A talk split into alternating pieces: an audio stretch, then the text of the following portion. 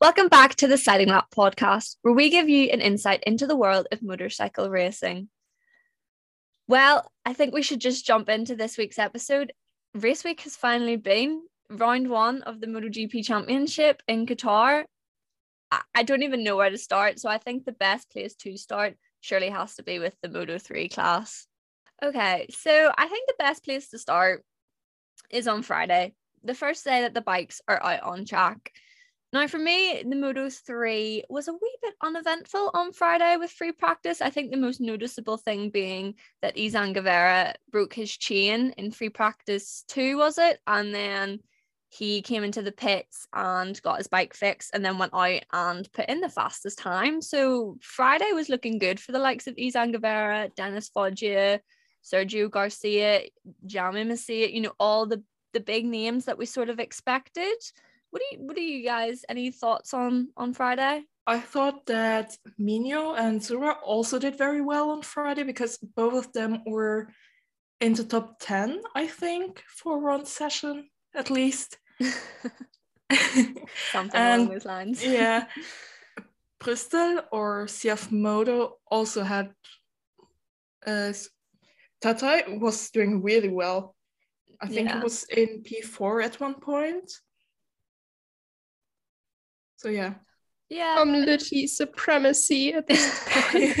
I'm so happy he got a job in Moto 3 because I really like the guy. yeah, so- definitely great to see him. I think Yeah. I don't know. Maybe it's just because I'm never really a big fan of Friday free practices. I know obviously they're important and the riders need them and you know it's good time on the bike sort of thing. But for me personally, it's all about Saturday and Sunday. But I didn't get to see Saturday any of it because I was at work. So you guys were were my sources basically to find out what happened on Saturday. So Saturday was definitely a bit more eventful in the Moto 3 with qualifying. Certainly, yeah. it started off that there was very limited vision because the track was so dusty. You could barely see far enough to make out the corners. Yeah, when I switched on the stream, it was very weird because you couldn't really see a lot. and They just had to zoom in on the bikes so you could see anything. And I just remember Ana Carrasco being on screen a lot. I don't know, but I felt like they really focused on her at times, which I liked. Um, she also did pretty well, I guess. I mean, it was only P23, but she let some guys, she had some guys behind her. So go her. I think they focused so much on her because she also had a mechanical issue in FP3 where she had to wheel back the bike into the pit lane. Oh, she So, did? I um, didn't see that. Yeah, it wasn't, they didn't pay much attention to it during the stream, I think. Oh, But it oh. happened. I completely missed that. See, when you don't get to watch it, you just, I felt so out of touch on Saturday. And then I think as well, from what I was hearing on Saturday evening, then there was a lot of irresponsible riding because my dad and I were having a bit of a conversation then later on in the day because he could watch it. And he was sort of like, there was quite a few riders out there that he was quite disappointed with in terms of irresponsible riding, especially after the last year that we've had and the amount of penalties that have been given out in this Moto 3 class. And then I guess first thing on Sunday morning, those penalties eventually did come for Izan Guevara, Dennis Foggia, and Tatsuki Suzuki. Now, Izan Guevara was on pole or was meant to be on pole, and I was ecstatic for him. But then Me too. yeah, the penalties came in, and I was like, oh dear. And I did watch some replays to sort of have a look at what was going on. And for me personally, I don't think the penalties were harsh enough in my sense. Now I know they started from the back of the grid. Dennis Foggia had two long lap penalties to take. I think the other ones only had one long lap to take. But when you see that Deniz Öncü got a penalty in COTA for weaving or was it that race? Yeah. it was where he caused the big crash. Yeah, by And he got a in front of two race ban. I know obviously a massive mm. crash was caused. And in this sense of qualifying, there wasn't a big, massive crash cause, but it's not good that the season has started with No. an Definitely inconsistent not. penalty. Yeah, but I think that's the big problem in especially Moto 3. They want to be harsher in the penalties. Yeah, the, the penalties need to be harsh enough so that the Mm. riders know the magnitude of what they've done. They need to realize that what they are doing, although it may not have caused anything bad, it could cause something bad, and they need to be taught this now so that they don't move up the classes and end up doing something on a much stronger bike that could cause serious harm. And for the likes of Dennis Foggia, who's been in this class for a few years now, to be doing irresponsible riding as such, I just it left a wee bit of a sour taste, hmm. I should say. I just remember seeing it like when they all went down. I think it was the straight and they started swerving. And I just screamed. I was like, what the frick are you doing? it looked so dangerous. And I thought someone was going to crash into another one and go flying all over the place. Like, yeah. It was such a weird thing. And I mean, I obviously was gutted for Izan Guevara, who's also my basically number one in Moto 3 fantasy. So I was hyped for him to get pole. But then uh, I obviously thought that the penalty was fair. Mm. Well, maybe should have been harsher, but Yeah. it he was, deserved one. Yeah. yeah. Yeah. Mhm. So it was obviously kind of kind of gutted to see them ruin their own race with irresponsible riding. And I mean, he did pretty well in the end. I think he finished eighth. Foggia finished seventh, even Yeah. though he got two long laps. Um, so you can see they have the talent and they can work their way up, like from the back of the grid. But obviously, it would have probably been better hadn't they taken the irresponsible Yeah. riding. Yeah, and I think you're mentioning that they had started from the back of the grid.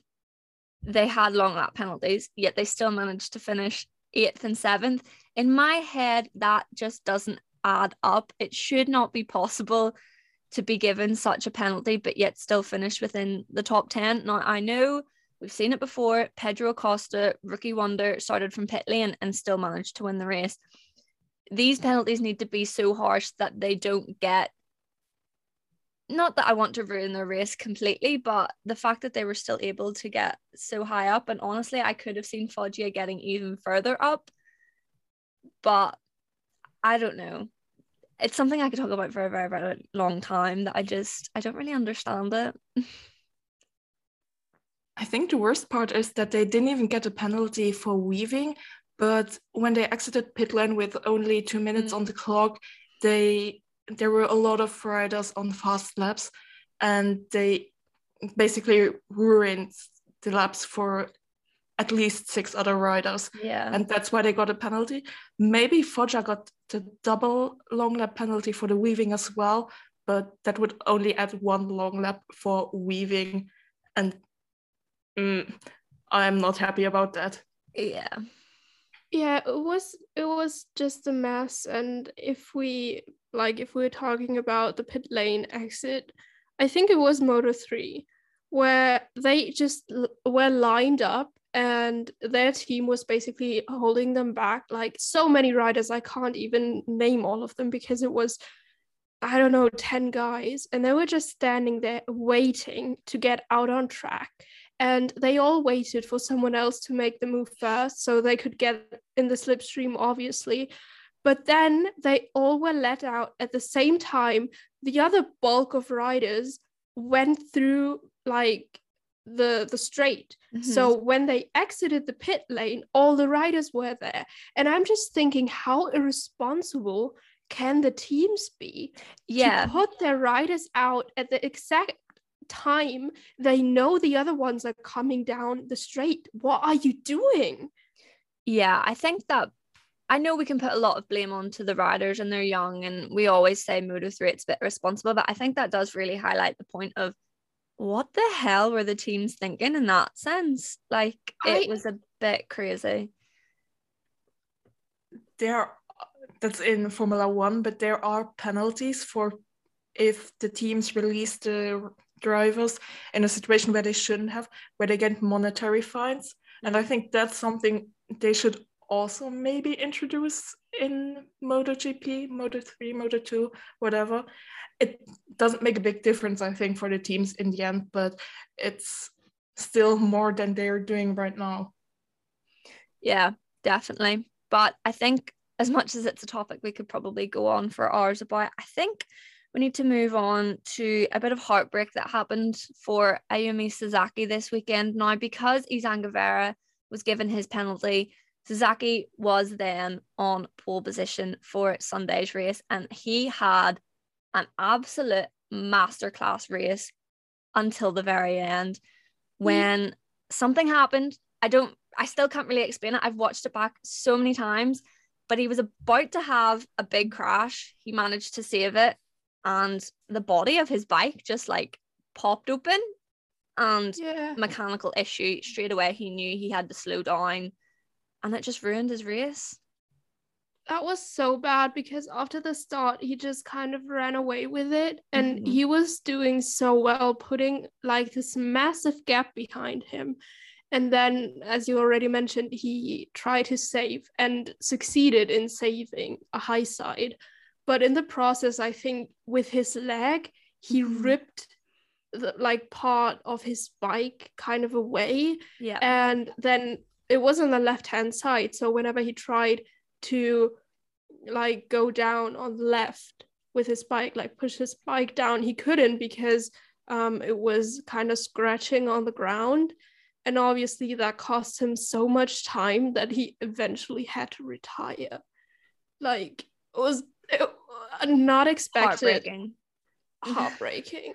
Literally though, because I hadn't realized he had initially retired. I had seen him dropping back the grid, and he'd realized that if he'd continued racing, he would have been a danger to those around him. And you could see because he sat up as soon as he realized that he wasn't going to be able to continue, and he was like letting riders pass, waved some past even, and then it, it cut to him eventually making it to the pits, and he still had his helmet on, mind you, but I could just see the look in his face, the heartbreak really, because it was about to be his first Moto 3 win and he deserved it. He deserved it so much. And I'm so heartbroken for him.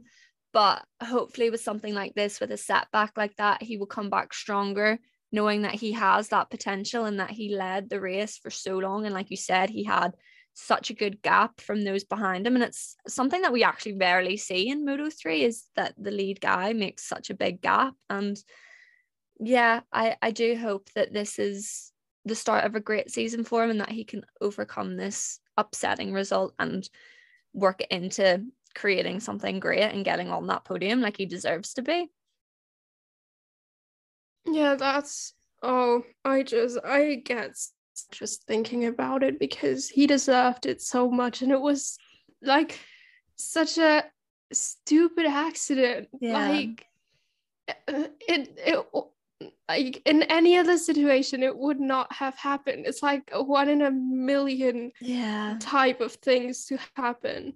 And i mean great for Migno because he obviously went on to win the race and good for your fantasy team. But oh heartbroken yeah guy I, um, I felt yeah. for him. I think that moves us on perfectly to talk about Andrea Migno, who was in that sort of second group with Garcia, Öncü, and Toba, and they were fighting for the rest of the podium places. And I, no offense to Andrea Migno, I just didn't think he was going to have it in him. I was like, he has Öncü and Garcia and Toba, three crazy riders. They will always take the overtaking opportunities when they are there. I was like, I just don't see this ending well. But if we talk about Sasaki having a masterclass up until his bike problems, Migno had a masterclass. That last lap was yeah. incredible. He managed to keep Sergio Garcia, Deniz Öncü, and Kaito Toba behind him somehow, and he went on to take the win. And I was lost for words when he went over the line. I was just so happy for him, and he deserved it because that last lap was stunning. It was also so close. It was, I think, uh, Migno and Sergio, they finished within three hundredths of a second next to each other. I just couldn't believe it because in the last sector, Migno was actually leading by quite a bit more than that. And then he ran wide, n- not drastically wide, but he ran wide.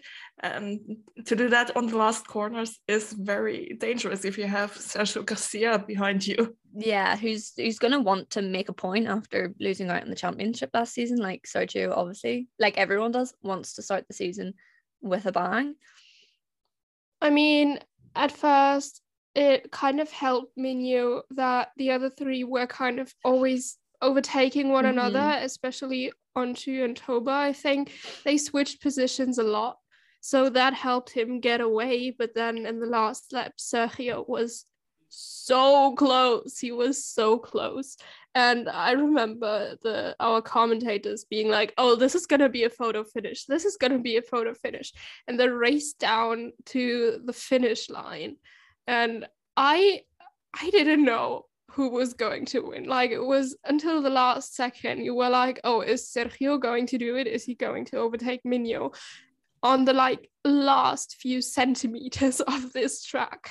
Uh, but he didn't but it was a great race No, yeah, it wouldn't be the first time we've seen a photo finish at Qatar, but I think another thing to mention was how clean the racing was in Moto 3. Now, yes, we did talk about penalties and stuff on Saturday, but do you know, on Sunday, it was nice to actually watch a race where I, w- I would say it was clean racing. There wasn't too much drama. No one was fighting each other in the gravel trap this year. So that has to be a good start to the season, especially from the likes of Öncü, who we know sometimes he can get a wee bit hot headed, take riders off, have silly crashes.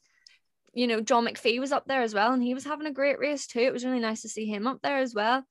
But yeah, it, it was a good, clean Moto 3 race, is- uh, even from the guys who had to start from the back and had to carve their way up the grid. You know, there was no stupid moves, and it was good, clean racing, which hopefully is an improvement on the Moto 3 class.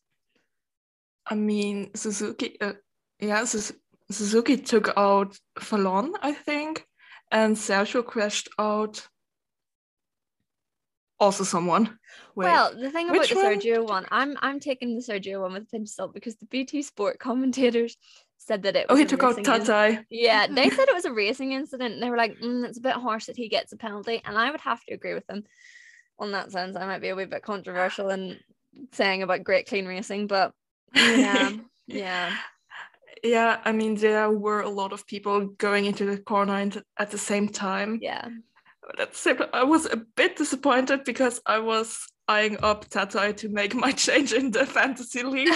and I wanted to see how he does this race for like yeah. making Well, up my mind on it. I think a big one actually, maybe maybe the racing wasn't as clean as I thought it was, but uh, Jaume Masia also sort of got pushed wide a little bit. There was no contact Oh, made as far as. I'm aware, but it did cause him to have a bit of a, a weird crash, and unfortunately, then obviously he had to retire from the race. But I, it's mm, a lot cleaner than it usually is. So can we count that as a clean race? Yeah, I think I we've seen worse. yeah, yeah we've definitely seen worse in moto 3 and i think it was it was pretty tame yeah, it was especially since like Sasaki was kind of running away with the race for so many laps there was not not really a fight for the number one position which kind of calmed it down a bit i think i don't know if that makes sense to you yeah, yeah. um, you. the only thing, well, Garcia kind of being responsible for Mm, the Tata crash, which he, he, I don't think he was, well, he was obviously involved, but it was a racing incident. yeah. Like, Yeah, at the end, I thought, or let's say the co- German commentators thought Artigas crashed. And I was like, no, not Javi, not him. Um, but then it ended up being Tata. yeah. I was like, oh God, poor guy. But I think it happens. Yeah, I think as well before we move on, special mention to some of the rookies. Now, especially want to give a shout out for the VisionTrack, um, two rookies, which is Scott Ogden and Josh Whatley. Now, I know that Scott unfortunately crashed out of the race, but those two were having a great weekend up until obviously Scott's crash, but I think he has a lot to take away from this weekend, and I'm really excited to see both of them on track. Any other rookies catch your eyes? I want to mention um, Moreira Mm-hmm. Oh, because was- I thought he was fantastic. Great race. Yeah. He was fantastic. Finished sixth, just uh, like just behind McPhee. Great race, and also Ortola. Mm-hmm. Yeah. I also think. I mean, he dropped down from seventh to what was it, eleventh. So he finished lower than he qualified, but still, I think great race by him. Since you picked all the rookies that I wanted to say, I think Kelso also had a good race. Yeah. Oh yeah, Mhm. He finished inside the points, which not many people thought about, I think. Yeah. Yeah. And he also did pretty well in practice sessions and qualifying as well. So I have one question. Do you think Holgado finished 16th because he's still struggling with his leg, or do you think he doesn't have it in him? he should have Leg. I don't know. I, I almost forgot about him, if I'm going to be completely honest, in the race because I was so invested. And I suppose we didn't get to see much of him either. I was so invested in what was going on at the front. But I think those KTMs are good bikes. And I think, honestly, if he was at full fitness, he would have been up within the top 10. Definitely, I'm going to give him the benefit of the doubt that the injury is still plaguing him for sure. I'm not sure if I would give him a top 10 finish right now, but at the same time, they are all overshadowed by Pedro's success last Yeah. year. Everyone is expecting so much out of these rookies, even though it's their first race in the mo- in the highest like motorcycle racing categories. Yeah. I don't know. I, I, I, do think that people do have this expectation, but the BT Sport commentators were even putting that expectation on Dennis Foggia, who's been in the class for years. They were going, Oh, can he win from the back of the grid? Pedro can do it. Let's see what Dennis can do. And mm. in my head, I was like, no one can do it how Pedro did it. And I think the comparisons need to stop now because Pedro has moved on. He's in Moto 2. Let these boys race how they want the race. It's not about Pedro Acosta anymore. Pedro kind of ruined it for all of the guys Yeah. in the Yeah. category. like they are under so much pressure just because some guy, some rookie won it all and was so good that they had to just sit back and watch. And now all of those expectations uh, that were on Pedro are now on the rest of the class. And the, the guys are just like, well, we are not Acosta. What the fuck are we supposed yeah. to do? Um, literally, literally. No, I, I um, 2.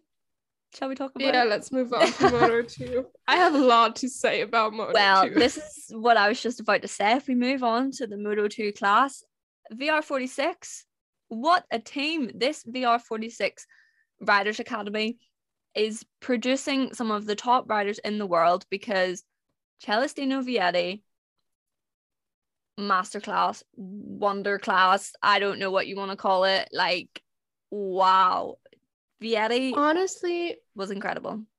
first season without Vale, like in the category, obviously, like not Moto 2, Moto GP category. Um, but he keeps winning. Yeah. like his his academy is it just keeps winning. His legacy lives on. It's in good hands, obviously. Uh, with Vietti winning that race. I mean, he started from pole, had an incredible start, and he ran with it. He was he finished what Sasaki couldn't finish.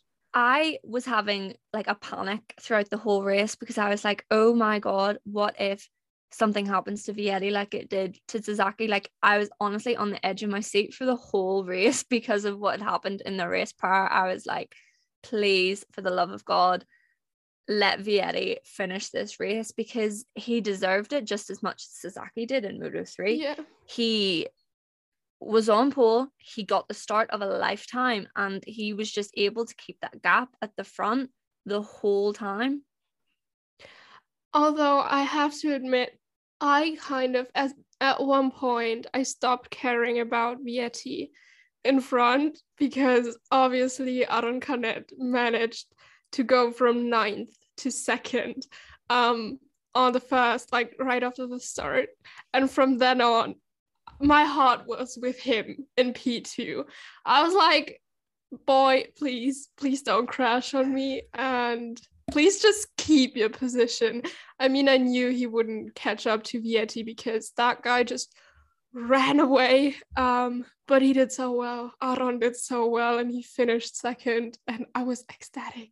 So happy for Yeah. him. Yeah, no, I, I am chuffed as well to see him up on the podium. I'm glad that he had a really, really good start to this season.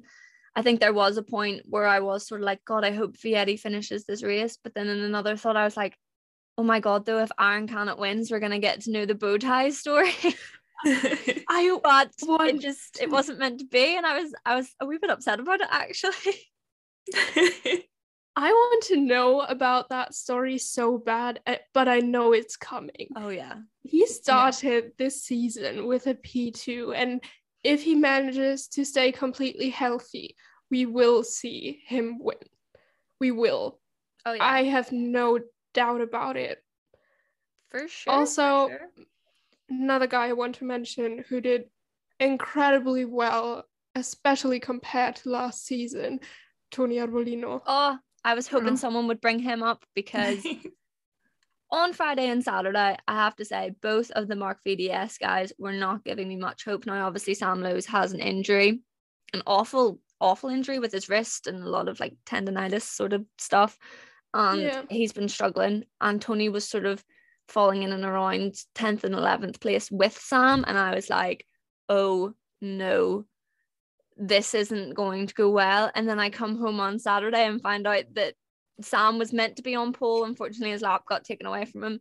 And Tony was in second. And I was like, this is a dream situation for me and the Marc VDS team. I'm a big fan of both of those riders, but especially Tony.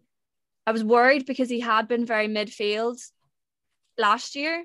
And I was like, "But how's the how's he going to deal with the pressure of being up at the front on Sunday? And he dealt with it so well. It was a fantastic race from him. I think it was his best Moto 2 race ever, like Yeah. so far. Mm, You have to kind of t- think about that. He obviously had his Moto 2 rookie season last season. I think it was his first one, right? Mm-hmm. And he was also with Intact MotoGP. And I don't want to slander Intact MotoGP because they're a German team. I like them. I love Marcel Schrötter, but it obviously did not match at all with Arbolino. Mm-hmm. He constantly was in, I don't know, 14th, 18th. He Yeah. struggles so bad. And seeing him apparently finding the groove with the Marc VDS team made me so happy. He dealt with the pressure, and I mean, he finished fifth, which I think is an absolutely incredible result for him. And he was happy. You could Yeah. see it in his face. Did you see him after the race? They showed Yeah. clips of him and he looked very, very happy with himself and the team, which Confidence is back. yeah, exactly. is back. And Sam Lowes also congratulated him. I like I think it was in the interview, the P3 interview, and Sam briefly talked about himself and was like, I'm happy about this. But I want to mention Tony, who finished fifth. And I I just think they have a great dynamic. Absolutely love this team. And I would not be mad about uh Canet, Vietti, and Arbolino maybe even Lowes like championship fight. I hope so. Please I would let love it it. happen because the way that race went, unbelievable. But I think someone else that I would like to be up there. In fact, I have two people that I want to be up there. Pedro Costa and Jake Dixon. What happened to them? They both had terrible starts, and I mean god awful terrible starts. because Fermin Aldeguer went wide and caused both of them to drop back. I mean, Pedro was nearly in last place. Jake ended up P20, I think. And both of those riders had shown so much potential over Friday and Saturday. that I was really hoping that they both could have got good starts to have seen them in the top 10. But nonetheless, both of those riders had fantastic races carving their way up the field. At one point, our commentator said that there could not have gotten anything more wrong than it did for Pedro Acosta. Yeah. And it was, I mean, I like Fermin Aldeguer and I think he's a fantastic rider. I think he, like for this being his rookie season, I mean, he had some races at the end of last season, but for this being his like first full season, I think he's doing pretty well. Um, but that going wide just ruined the race for Acosta. It just was so bad. But I mean, he still got up to what was it, 12th?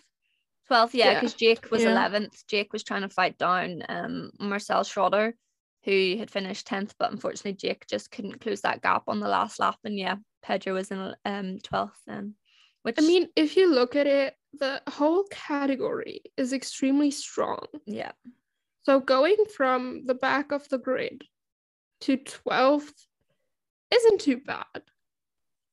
no. Like, it's not what he did in Moto 3, but no. I mean, I the think, category is very much. hard. yeah, I think that pressure needs to be taken off of him because, like I mentioned, obviously every everything that happens in Moto three is now compared to what Pedro managed to do. But now, and maybe it was just my commentators, but everything that Pedro did this weekend was compared to Raul Fernandez, who had an incredible Moto two season in his rookie year. So. I feel like a lot of people now are going to be hoping that Pedro can now live up to Raul Fernandez standards, or he should be competing better than Raul did. But like, I think the comparisons need to stop, and hopefully they won't Yeah. continue. And we let him race and we let him ride, and he will. I think he will. Obviously, he had a bad start, but I think in the next few races we're going to tracks, you know, outside of Europe. They're going to be hard for everyone. So I'm hoping he can find the rhythm on the bike, and then by the time we get back to Europe tracks, we will see the real Pedro Acosta for sure. I don't doubt it. you kind of have to stop comparing uh, people because first of all it's completely different circumstances it's Mhm. different riders on the grids it's just different people and i mean pedro already wrote history with his moto 3 season he doesn't have to write history in moto 2 right away for me it's just whatever he can do he will do and if he needs another year to like he's gonna show his masterclass sooner or later again. Yeah. And I don't care how many races he will need. Let the guy develop. Yeah. Just let it happen. it, the, the, at this point- this this big push that seems to be happening for him i understand why it's happening i just don't like seeing it happen i think he's a fantastic rider i think he is the next great you know we're going to see him winning Yes. multiple world championships but if people keep acting the way that they're acting and comparing him and having these high expectations it's just it's it must be horrible for him to hear it. I hope he stays out of that you know loop of maybe reading comments on people uh, being like oh we expected more. Like what a disappointing first race which i have seen comments of and it's like Yes. that's just not the way it is. You need to let these people ride and do no their job. one, or let's say very few people, are willing to give this man a break. yeah. And he is so young and he will have races where it doesn't go his way, where it just doesn't work out. I mean, it, it's probably not even him to blame for Yeah. that. It's just that it happens. And I don't know. I also hope that he doesn't let the pressure and the expectations get to him because he knows he can do it. We know he can do it. It's just a matter of time. It was one bad race and it was caused by someone else running Yeah, wide, it was causing him to drop back. yeah So it's whatever. I think just sort of mm, wrap it up as such. The battle for third in Moto 3 was great. And obviously, we mentioned that Sam Lowes did get the podium Tony Arbolino was up there fighting in that group. But then we had Augusto Fernandez and Ai Ogura. Now we know Ai Ogura is great. He also had a great rookie season last Yeah. year. But I think the biggest news obviously was being Augusto Fernandez's move over to Red Bull KTM. Not gonna lie, I expected him to win the race. Um, I don't really know why. Not disappointed in his performance at all because again, it's the first race on a new bike. What can you expect, sort of thing? He had a great race, and then the last lap happened, and Ai Ogura and him made contact. Ai Ogura somehow He managed to stay him. on, but but did mean Sam Lowes got on the podium. Augusto got fourth. Tony managed to get fifth, and then Ai Ogura somehow stayed on and got sixth. I think that was a great battle. It was wild because had Augusto not been there, I would have crashed out. He Yeah. would have been gone, DNF'd. But Augusto basically saved I, sacrificed his P3 in the process, let Sam Lowes go through and Yeah. grab that P3. And it was just a mess on the last corner. I I could not keep up with what was happening. Um, I was just happy my boy Aron was out of there. He already he was through with P2. Um, yeah. I also, before we move on, want to mention one other guy, Filip Salač. Oh my I goodness, know. yes. I know he crashed, and first of all, bit bitter about the medical team taking so long to get to him. He was unconscious. Yeah. Get the guy off the track, please. Whatever you have to do, get him off. We can't have another guy crash and a bike hit him or something. Not going to happen. But he qualified fourth. He qualified fourth absolutely love it for him. I've loved him in Moto 3. And I mean, he's a pretty big guy. So moving on to the bigger bikes, I think was a good thing for him because on the Moto 3 bike, he's just a giant. Yeah. But yeah, The move, the move was right for him, and I'm very excited was. To see him this season. I think Filip Salač, along with the likes of Pedro Costa, great rookies in this season, and definitely people to look out for. so we just briefly talked about Filip Salač. Um, great guy. Can't wait to see what he can do. Great move for him to go to Moto 2.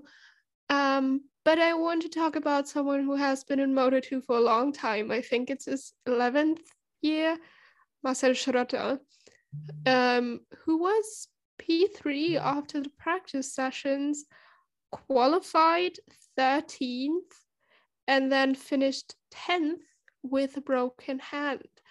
And I think it's worth a quick mention because his left hand is broken. He's in a lot of pain, but he somehow managed to still get P10. And I mean, there was a big gap in front of him. I think it was like four or five seconds to Boubier.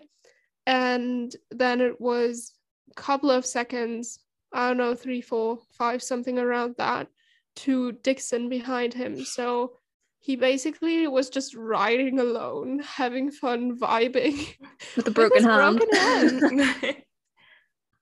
I So was yeah, I was actually a bit worried about him because he did cra- crash in Q2 as well. And with his broken hand, that's not ideal, especially going a race distance as well. It's, yeah. I mean, it is quite a long time to stay on the bike. Glad that you mentioned that because I did not watch that particular part of qualifying. I think I was grabbing something to drink or something. Um, just exiting the room real quick. And I came back and my dad went, Oh, Marcel crashed. And I immediately went, No, did he hurt his hand again? And you saw him kind of holding his left wrist close to his chest, um, exiting the track, basically going back to the pit lane. And I was worried. And I know texting, like, I remember texting you guys about our procedure with our fantasy team. I was like, what do I do if he can't race? And we just said we were going to wait if he is going to start the race or not. And he did. And I was so worried for him. but they kind of modified his um his bike on the left hand side so he wouldn't have as much pressure on his wrist and on his I don't know what the bone is called. He broke a very specific bone. Um, and thank God the team managed to take the pressure off of that because he did pretty well. Yeah, definitely. Uh, it was a great race for Marcel. Sad that Jake couldn't catch him on the last lap, mind you, to get into the top 10, but I'm sorry. I'm sure he'll take 11th place.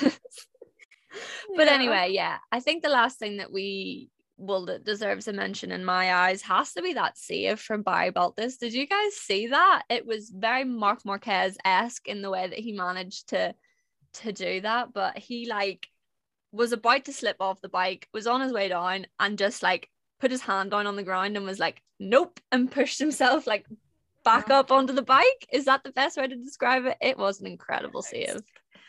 I was feeling I was so happy for him that he saved it because he was running into the into points and I really hoped just for that save alone that he will score a couple of points but yeah unfortunately that hope was cra- uh, also crashed when he crashed out on the last lap.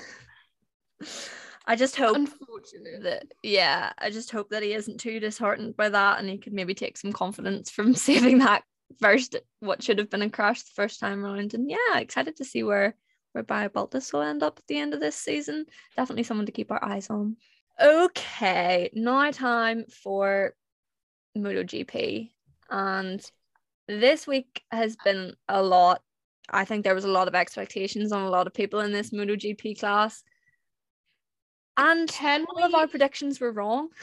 Yeah.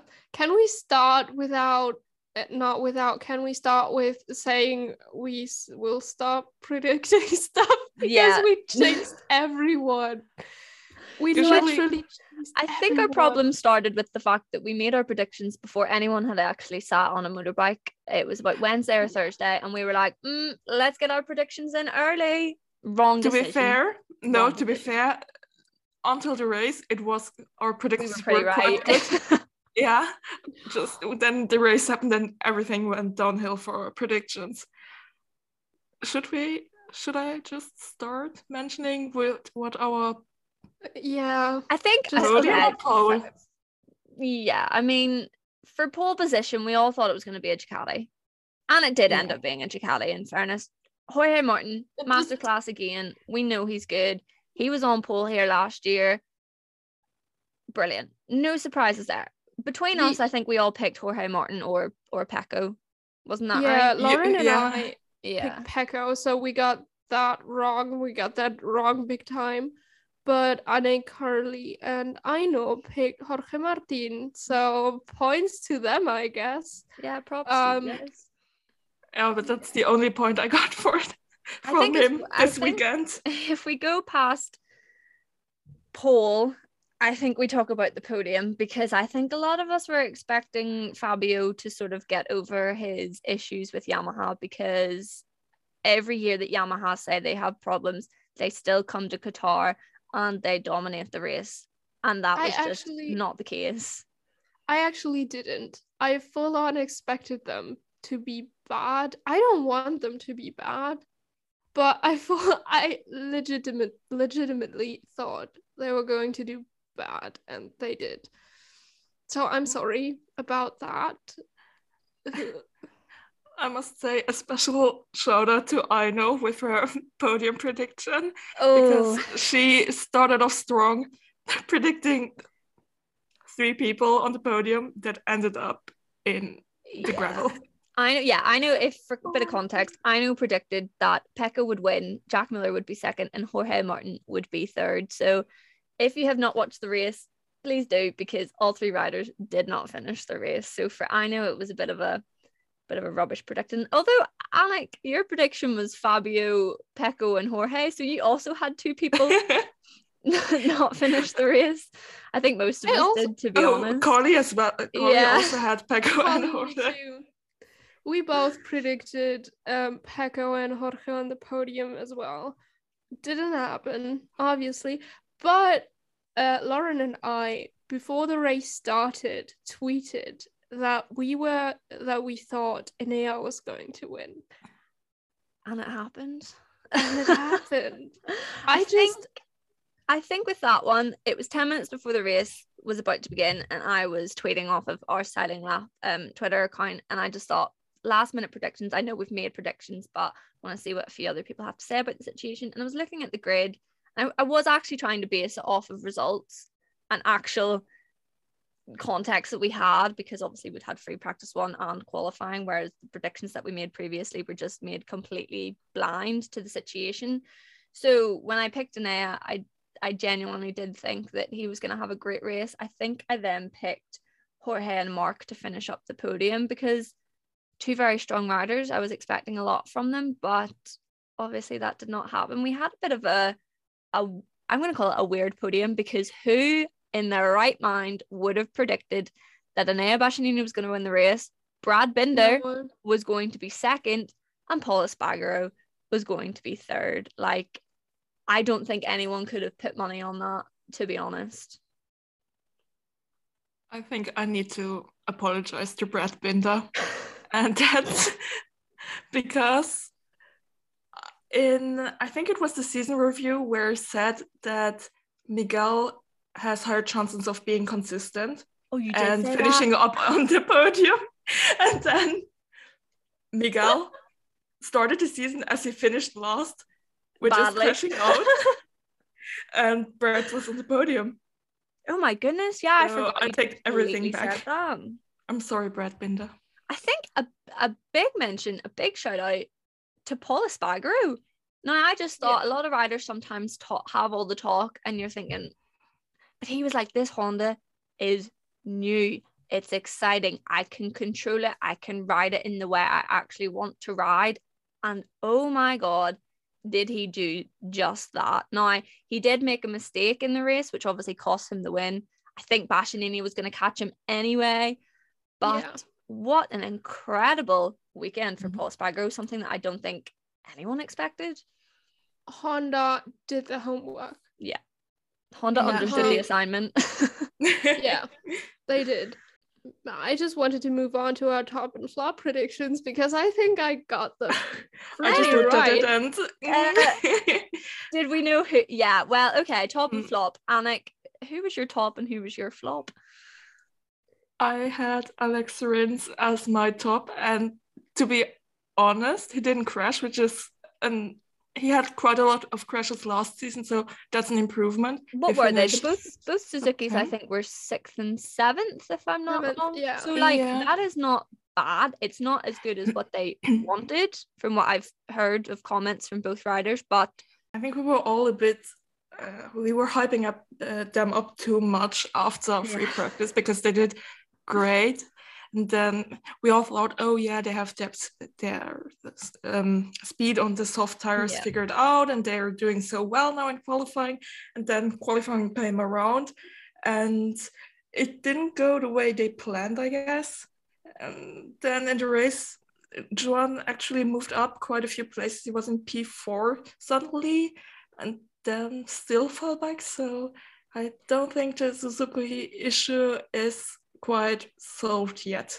no. I think Suzuki just Suzuki'd once again. You think they solved their problems, you think they're going to have it together, and then something just goes wrong and you can't really put your finger on it. And I remember tweet, I'm not the biggest Suzuki fan. I'm sorry for everyone out there listening um, who really loves Suzuki. I apologize. I'm not the biggest Suzuki fan. So when they were doing really well, I tweeted, I don't like the Suzuki thing one bit. And then the race came, and I was like, okay, I'm fine with this. so sorry. Yeah, was- I- well, Alex Annick picked Alex Rins, sorry, to be top. I picked Suzuki as a whole to be my top this weekend. I don't know why, don't know how, just it came to me. I was like, Suzuki are going to do well this weekend. I mean, they did do well this weekend, but I think what we've talked about is that as much as yes, they did do well, sixth and seventh is good. it isn't good enough. Sixth and seventh is not going to win you a championship. And I know it's the first round of the season, but yeah, Suzuki are going to need to bring a wee bit more to the next races if they're going to want to be up there this year. The Suzuki absolutely was up to speed. Is that a saying? I'm sorry Yeah. if I butchered that. uh, with the Ducati though, yeah. I was it Mm. was it me and Bastianini.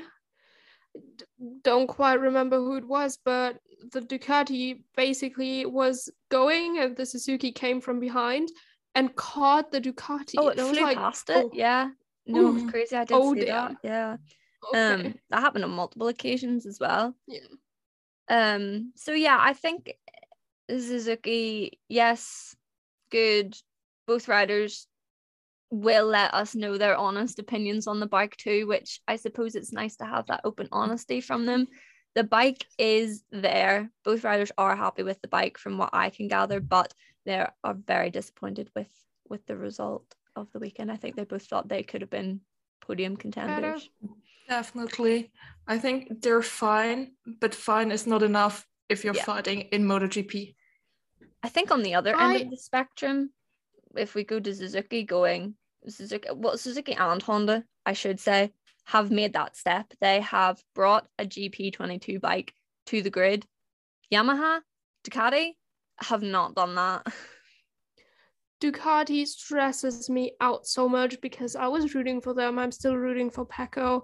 I mean, Lauryn chose Pecco as her flop of the weekend, and I was offended when I read that. Yeah. But she was right. I know a lot um, of people with that comment, to be fair. And Did not go well. people a lot of people most of my family i'm i'm myself a Pecco Bagnaia fan i do obviously want to see him do well but for me the comments that were made at the start of the season the confusion over what engine was being used in the bike a lot is starting to come out now that Ducati well the riders of Ducati may not be as happy as what we thought coming into this season Jack Miller and Pecco both were very disappointed obviously after the race because it seems like both bikes had mechanical problems Jack had to retire and he went back into the pit lane and they immediately closed their garage. And Yeah. our commentators were like, something is definitely wrong in there. If they close it right away, you have a problem at hand. And yeah I hope they can fix it. I hope they are allowed to fix it. I hope it's nothing you can't change once the season started. But Ducati is worrying me because I tweeted that. I was like, how is Enea Bastianini the fastest Ducati on the grid? He outran Pecco Bagnaia, Jack Miller, Johan Zarco, and Jorge Martin. I mean, the factory must be shaking and quaking right now because what do you do if you're like not even your first satellite team, but a private team? yeah Your bike outperforms you to a degree where they win. I mean, I predicted Enea Bastianini to do well. I was I like, think we he's all going did. to be my top.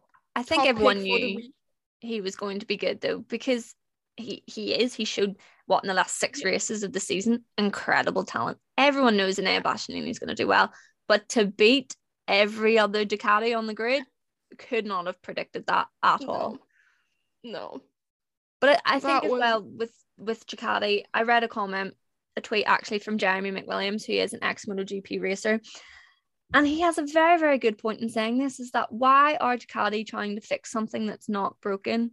Why did they try and make such advances with their GP22 bike when there is nothing wrong with their GP21 bike? And you can see there's nothing wrong with their GP21 bike because Enea Bastianini has just won the bloody Qatar GP. Like On that bike. I know that other teams are making steps up, and we've said Suzuki, Honda, these teams have come with great packages for this season. But if Ducati had just stuck to what they know, kept the 21 bike, made a few changes here and there, I honestly, honestly think Ducati would not be in the mess that they're in. And then obviously comes all the comments of what bike Pecco Bagnaia was actually riding. Like, I'm still confused as to what engine he's running. I think it is a 2022 one. It's like a hybrid. There's like Yeah. things on it that are 2021 spec, but it is a 2022 engine apparently.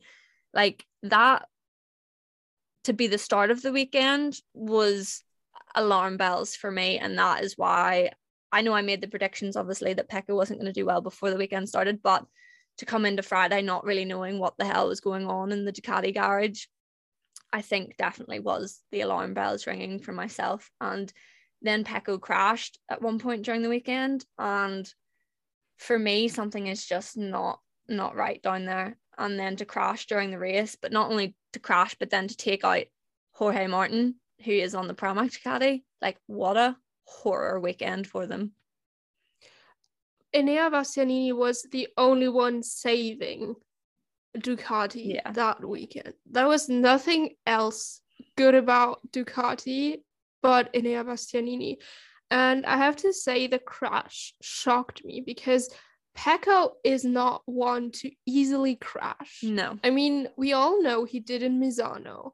Um, that happened, but usually that guy runs like clockwork. He doesn't crash. And for him to crash in the first race of the season, taking out his satellite guy. And uh, did you see that Jorge said he feared for his life because he was squished between two bikes? Did you not see his leathers? His leathers were like torn open Yeah. as well down his leg. Awful. Awful. awful. But I'm so happy that the first thing Pecco did was get up, go to Jorge, and check on him if he's okay. I mean, he immediately apologized. He knew that it was a bad situation, but I'm glad that we don't have this thing in MotoGP, that we have in other race categories where there's so much tension between the people that they can't even apologize to each other. Call them out. You know? Max Verstappen and Lewis Hamilton crashed into each other nearly every bloody round in the Formula One last year, and they never once checked on each other. And yeah, Hmm. that is not sportsmanship in my mind. And the one good thing that came out of that crash was Pecco and Jorge both showing the utmost respect for each other, which Yes. is how it should be. They understand, they know, and I would be disgusted if it was any other way, to be Um, honest. but I mean, if you look at it, both of them are just they're great riders, but they also have great personalities. yeah. Because if you're looking at Jorge, when he was crashed out by Marc in Silverstone, he also took it on the chin, made a pretty funny comment about, um, I hope Marc learns from this, but Yeah. he was super understanding at the end of the day. And Pecco is also, he's not known for being either a dirty rider or Yeah. like a bad personality around in the paddock. You could take a spin on it. We could make some drive to survive drama here because Pecco has said that he wants Jack Miller to stay in the factory team with him. He doesn't want a new teammate. So confirmed Pecco took out Jorge Martin on purpose. Why? That's too but yeah. funny. But yeah, no, we know the guys down at Ducati as well as everyone else on the grid. It's not, there's no nastiness between anyone. Even the people who don't get on with each other in this MotoGP grid would have the respect to go over to someone after a crash like that and check on them and make sure that they're okay. But moving on from that awful crash because it's pretty heartbreaking to watch. What about Yamaha? We've spoken about them a few times, but world champion Fabio Quartararo had a bit of a disaster weekend. But in saying that, Frankie Morbidelli, his teammate, did make the comment of not to get worried yet. They need to get back to Europe after these big flyaway trips, the first four rounds, I think. Get back to Europe and then they can assess the situation of what's going on. But I am a little bit worried about Yamaha this season. I'm my two big big worries are Yamaha and Ducati. We talked about Ducati enough, but Yamaha is definitely up there. Um, and I think, I mean, they obviously want to sign Fabio so bad, but he doesn't want to sign.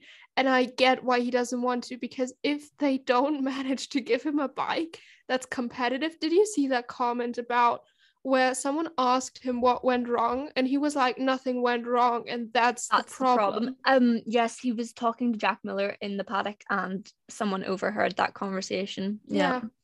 and that's the big problem when you when everything went right and you still don't get the results you want to get you know you went wrong somewhere and that's exactly the situation at hand they have to fix this or fabio is gone But He- not just Fabio in that sense. They will lose Frankie Morbidelli as well because Frankie Morbidelli has the potential to win Yeah. MotoGP championships. We know that he was second in the 2020 championship. We know that they are both fantastic world class riders.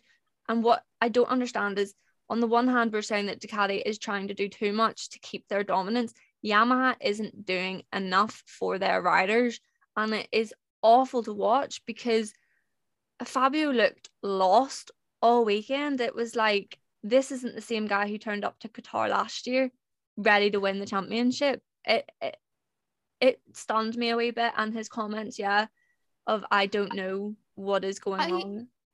Uh, at some point they filmed him in the box like very briefly Mm. and they immediately panned out again and i think i'm not sure i think he was crying because i think his cheeks were like wet and he was so angry i think he cried in the box and how You're making me much cry now. No, I'm gonna cry even thinking about it. I just he No. deserves better. I don't know where he would go if he did move teams. That is No. something that I'm very unsure about. Whereas with other writers, I can be like, they'd go there, and there's rumors, and you know, finding Fabio Quartararo another spot in the grid is something that I struggle to see. Obviously, there has to be offers there, but it's I don't want to see him move from Yamaha because I can see a very long, successful career with Yamaha, but only if they start listening and the factory actually starts producing and making a bike that is going to be competitive. Because at the minute, that bike is like a donkey on a track. Like it is so That's a big slow. if. Yeah. I was it bad MotoGP memes? I don't know. Some meme page um showed like they put a picture of Fabio on the scooter with the 20 on it and wrote like the new M was it was it M1 Yamaha, yeah. on top.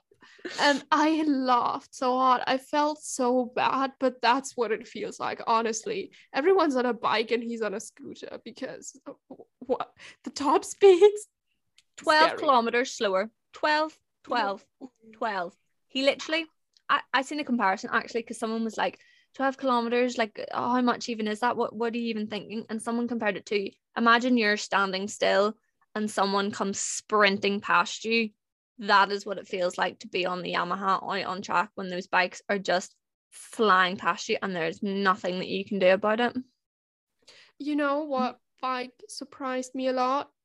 The Aprilia with Aleix uh-huh. Espargaró on it. Aprilia is a a double-ended sword, I think, because Aleix Espargaró, seasoned pro in this class, and slowly but surely becoming one of my favorite riders on the grid. Because Really? Yeah, fourth place. What a performance he put in on Or Sunday. I have to call you out. No, no, I have to call you out on the comments you've made last time we talked. why? What did I say? it's time for him to go. It is time for him to go. No, I agree with that. I think at the end of this season, it is time for him to go. That doesn't deny the fact that I am a big fan of him and um, becoming one because I think he has developed the bike enough that a young up and coming rider should be on it. But here's my other end of the double edged sword Maverick Vinales, where the hell was he? Nowhere. Nowhere, yeah. Like, But you, least, you just really say to said move. At least you just really said Aleix put in the work and now it's time for him to go. Yeah, he needs to go. No, I'm I will say that with my chest, and a lot of people will say it, and I'm near sure he's even said it himself that I think it is soon that he wants to to end his MotoGP career. But I honestly think he has brought the bike to a place that people can now like it's going to be a competitive bike. But I don't think it's going to be with Aleix Espargaró and Maverick Vinales, is what I'm trying to say. I hope we see at least one Aleix window. Oh, yeah. especially after Maverick's comment where he was asked about if Aprilia is ready to fight for a win, and he just flat out said no, said no about it. That was a very weird answer to make if you're just entered a new team. I mean, yeah, he's almost half a year with them, but mm, if his performance is not there and Aleix is doing so much better than Maverick, I wouldn't just say that Aprilia isn't capable of winning at all. I expected Maverick Vinales to be up there this weekend, and I was disappointed in his performance. But that comment, what I thought, and I I did message you guys about it because I was like, that, that comment is not on. That is an awful comment to make about this new team that signed you after you got chucked out of your last one. Like, Yeah. my dad even said he was like, How long is it until he falls out with Aprilia? Because if anyone's seen his face in the garage over the weekend, he was not happy. And Qatar is usually one of Maverick's best tracks in the season. If if the new MotoGP series coming out is anything like Drive to Survive, they will have a field day with Oh, yeah. Maverick Vinales. yeah. I I don't know how to explain this, but that guy is followed by drama everywhere. It's just drama. Drama. Is it scene. me? Am I the drama? I think Maverick Vinales. Like, no. Maverick Vinales is the drama. I've come to the conclusion, and I'll say it with my chest. Um, a awful weekend, awful, awful weekend, and I think another team that had a pretty one decent result and a and a bad weekend would be KTM because obviously Brad Mm. Binder was in second, but Miguel fell off. Raul and Remy on the Tech 3 KTMs. I think Raul finished last and Remy just managed to pick up a point. But then you have to, on the other side, five riders fell off. So, you know, they managed to get so high up because of that. KTM definitely have problems. I have to say, I was, I don't know if I was, hmm, yeah, no, I was disappointed Yeah. in Raul because, but at the same time, I want to cut him some slack because we don't know if he's fully recovered from his concussion.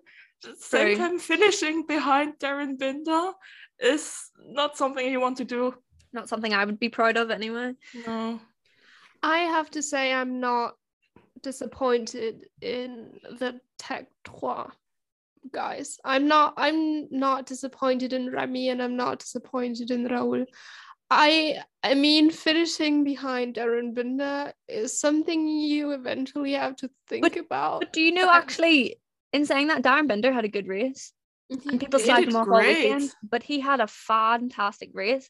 And it's not so much Remy and Raul that I'm disappointed in, it is the team. Surely by now, KTM know that they need to take a step up and they are just not doing it.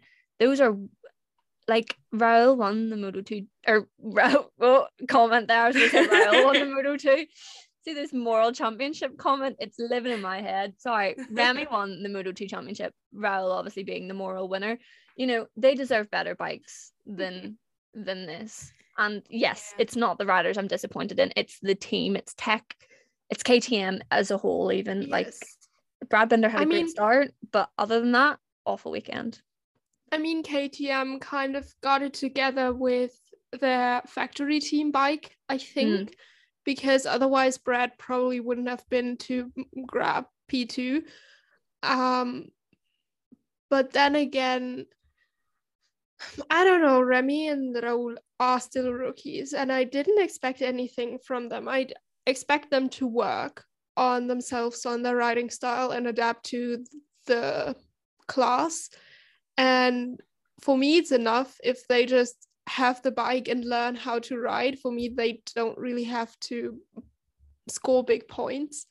Um, but I think after a year, you're going to run into the into a problem of where do they go if they have more talent than Brad and Miguel? Do you put them into the KTM, Yeah. like team, or do you keep them on the shitty bikes?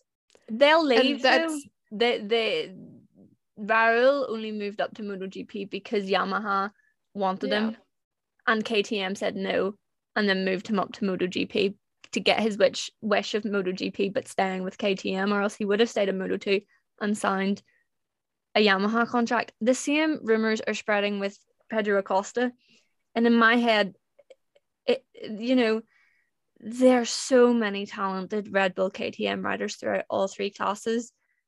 But once they get up to that MotoGP class, there is no,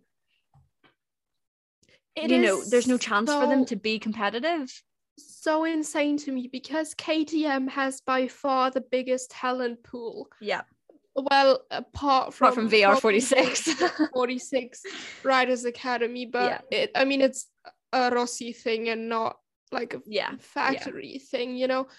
And they have so many talented riders. KTM Ajo is absolutely amazing. They're doing so well, and I mean they won um the championship and they they had two two people compete for the championship in Moto 2 and then they get this amazing raw talent they Mhm. can work with and they put them on those bikes. And i mean for this year i'm fine with it. Let them learn let them develop whatever. They don't have to win. For me they don't have to write history just now. Let them do their thing. But then you have to think either you develop your bike or you lose them what Yeah. do you do I I do see a few of the KTM riders parting ways for for sure, and it's it's going to be the same with Yamaha. Um, I thought the same with Suzuki too, but now the Suzuki's have made a step up. Both riders probably have an opportunity to stay there now. I, both of them are making noises about it, but we're going to see it happen. There's going to be some big, big changes in the MotoGP grid with riders that you think you would have thought would stay at one team. I I just I don't see that happening anymore. But then it filters out though as well because when you look at Yamaha, I mean Toprak wants to come to MotoGP, and he'll only go if he gets a Yamaha ride, and a, a factory Yamaha ride that is. But if the bike's not there, Toprak's not going to come to MotoGP either, and that's a rider I would love to see there. But you know these teams need to fix their issues, I guess. Yeah, so we mentioned Marc Marquez earlier. Obviously, Yamaha. Yamaha. I've lost my mind today. Obviously, Honda have made a step. Both riders looked great, but in my mind, why was Marc Marquez not on the podium? I think he could have been. I predicted him to do. Um, I think Annick is more qualified to talk about this, so take over. I think Marc didn't end up on the podium because he made a late change in tire choice and went on both soft on the Ah, front yes. and at the rear. Yes. And he was pushing very hard at the beginning of the race. So I thought maybe his performance fell off a bit because of that. I mean, that could be because I remember our stream talking about how the Honda team was incredibly worried about Pol Mm-hmm. because they said the way he was riding, the way he was pushing for that P1, he slowly but surely ruined his tires. And they were like, You are not going to make it to the, the fish line if But you they- keep doing this. They were right in that sense because he made that. Now it was a big mistake that Pol made that obviously allowed Bastianini pass. But with Marc, I was expecting him to be up there fighting a bit more, having his elbows out a wee bit. But he had a very quiet, quiet race. I think uh, maybe it's still his physical condition, even though people say, or he says himself, he's feeling fine, he doesn't feel any pain anymore. But he's missing out quite a lot of training time, Yeah. and I'm s- mm, still not convinced that he's actually completely recovered from his diplopia because his recovery process was on the hush hush the entire preseason. yeah. And then from one second to another, they were just saying he's completely healed now. Yeah, it, it, it yeah, it didn't make sense because he initially was meant to miss a test, was it? And like the Yeah, bike was- reveal, and then all of a sudden it's like, oh no, he's back on it, and it was literally only because he'd been passed by doctors as fit to ride. So no, maybe he isn't as hundred percent as what he's letting on. He is saying that he feels good and that his arm isn't giving him problems, but you never know. He could just be saying that for for the cameras and for the media, but he still put in a strong weekend. He was what fifth. It's still it's not to be frowned at. It was a good race, but I think I did just expect a wee bit more from his comments and his pace. He was looking good at the start of the weekend, but it just seemed to to fall off a bit. Although he had crashed in the morning, so you never know that that could have also been part of it. He did did crash and warm up, but Oh, if we're talking about crashing and Marquez, Alex Marquez didn't have a good weekend. He crashed Mm. twice in the same lap, just Some- four corners away, and then Oh, that was in free practice. Oh, I was, just, I was like, I'm sorry. what? I've Then missed in the race. I've missed a chapter. Somehow Yeah. this man never has a good race when his brother is racing. I don't know, but he's only good when Marc's not there. Like, what's up with that? Mm, it's a Well- weird one. I, I think LCR Honda's going to shake things up this year or next year, even I should say, because no offense to Taka Nakagami and Alex Marquez, but what the hell is going on down at LCR? They're on. Are they not on the same bikes as Pol Espargaró and Marc Marquez? Were I think they are. I Oh, thought they were both on 2022 bikes because if that is the truth, that's disappointing from LCR Honda. But I think that's something that we could talk about for a while. I think Mm. we did talk about rookies as well. I think Marco Bezzecchi needs mentioned because until his crash in the race, he was by far the top rookie of the weekend. And I was heartbroken for him when he crashed out because he was having such a good race. I mean, he was doing better than Luca Marini, who is I'm a big fan, big fan of Bez. Yeah. Um, I really like the guy. And I think he's going to perform well this season for rookie standards and obviously for being on a like smaller team. Um heartbroken for him to crash out like that because he was he was on a pretty good way um for the race. But whatever. I mean, this is on the same bike as Gresini, and yeah, they just had a win. yeah. So yeah. maybe we see But- some great results from him. I think so. I hope so. genuinely i he looked the most impressive rookie in my mind this weekend mm-hmm. and hopefully the crash hasn't affected him too much. And when they go to indonesia he can come with the same confidence that he had this weekend. And yeah he he will learn from that. And you know he has data and stuff now. He's been in a race. So all the best for marco Bezzecchi. he showed great potential and i'm i'm excited for that one. He isn't the one that i thought would stand out, but I'm not mad that he is the one standing out because great potential, great rider, great guy. So yeah. All for I Marco think I voted him. I think I voted him rookie of the year in our the sighting lab quiz thing we did before the season started. Oh. So I'm hoping it comes true. Like no offense to Remy, Raul, Darryn, or Digia, but I'd like to see Bez do really well. Okay, so in wrapping up our podcast this week, I think a few little honourable mentions should be made. With the Gresini win, obviously we have to remember the late great Fausto Gresini because the MotoGP team that runs today is now being run by his wife because unfortunately we lost Fausto last year to COVID 19.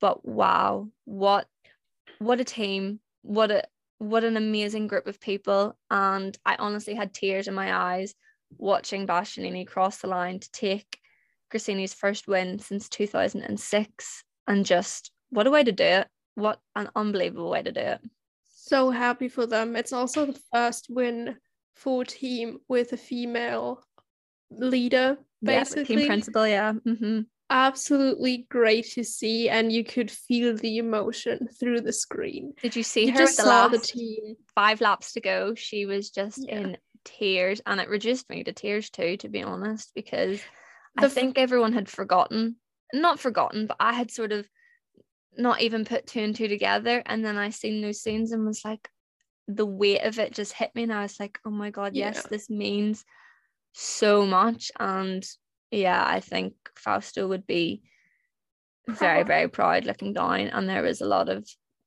points up to the sky and salutes up to the sky. And there was a lovely picture of Enea Bastianini and his and um Fausto's wife on the podium. And yeah, The way you was lifted her. yeah, was- you know the picture. It's on Yes. BT Sport and it's just incredible. And the smiles on their faces, you know, it it as much as it was a day of sadness remembering Fausto and the fact that he's not here, it was a day of joy too, because that all of this is done in his memory and this The team way- is in his memory too. the way Enea in the post race interview, he he said like one sentence, and then the first thing he said was, Fausto was really pushing me from up there today. Yeah. And he didn't remember the English word for sky and he just pointed up and yeah. you could see in this moment that he couldn't really think. He was so overwhelmed with everything and I was so happy for him, for the whole team. yeah. It's he- the feel good story of the season oh, already. for sure. And like it- first race, Yeah. first win, it's for Gresini. What more do you want? Yeah, I seen a few interviews with him where he was just like Gresini, you know, he was the one who believed in me from the start. We started this Yeah. journey together, which is true, they did. And now Enea's in MotoGP and he is incredible and we all know his talent and we know he's a fantastic rider and I can see him winning championships in the very near future and it is Yeah. all thanks to Fausto and that Gresini team who are doing an amazing job and hopefully his teammate Fabio Di Giannantonio can also make some steps up this season. I'm really excited to see him. I'm a big fan of his as well. So yeah, for Fausto, that was a, a pretty good one, and I think one of one of the best stories I think we'll have this season for sure. Yeah. And last but not least, can't go a podcast without without mentioning old Valentino Rossi, can we? Yeah, he had his baby girl at the start of the race weekend. I think that had to be uh I think that's why Perfect you and- timing. yeah, me and you sort of Mhm. went, Congrats, Vale. We'll take two wins for you. Did you did you see? I mean, it was obviously perfect timing with his daughter being born the day MotoGP came back. Yeah. Like, how do you? How you does could this not write happen? it. You could not write it. Perfect. Then his academy riders obviously won races, and I I saw this story. I I laughed. It was so funny. Pecco Bagnaia um texted Vale saying, "Hey, congrats on the birth of your daughter. So happy for you." The only thing Vale texted him back was, "Why did you crash on turn six? yes. I don't know, but this describes the relationship between Pecco and Vale so well. I don't know what to say. I think I just think it's hilarious. We did talk about that. I can't remember what podcast episode it was, but we were like that Valentino used to try and hypnotize Pecco with his tire choices. I can imagine that that text message probably still happened again this weekend of this is probably the tire choice you should go for this mm, weekend. Yeah. Pecco. yeah. Thanks for the thanks for the nice messages, but by the way. So yeah, I think we have to give a wee a wee shout out to Valentino and his girlfriend Francesca uh, on the birth of their beautiful baby girl Giulietta. Um, gorgeous name. It's going to be an amazing wee family, and we wish them all the best from all of us here at the Siding Lap podcast. You never know, maybe she'll be a motorbike racer. She's got good genes. But anyway, I think that is us for our first race review of this season. Now, I'm sure you guys have noticed that both Carly and I know couldn't be with us today, but hopefully they'll be with us after the next race of the season. We will be back again next week with another podcast episode where we run you through all of the terms, everything you need to know about motorbike racing and MotoGP. It'll be really good. It's sort of like a beginner's guide, really. So keep a wee eye out for that one, and we will see you guys. Don't Awesome. forget to uh, subscribe to our Instagram so you don't miss our shitty predictions anymore. I was Oh, really going to get that out. True. and Twitter, we do live tweeting during all the sessions uh, during a race weekend, which is also quite fun. I think we've just discovered that my head is like a sieve today. So yeah, follow us on Instagram, Twitter, at the Siding Lab. We'll be back next week with another podcast episode, and then we'll be back again for the next race weekend where we are going to be in Indonesia. Very excited for that. So thanks very much for listening, and we'll see you guys next week.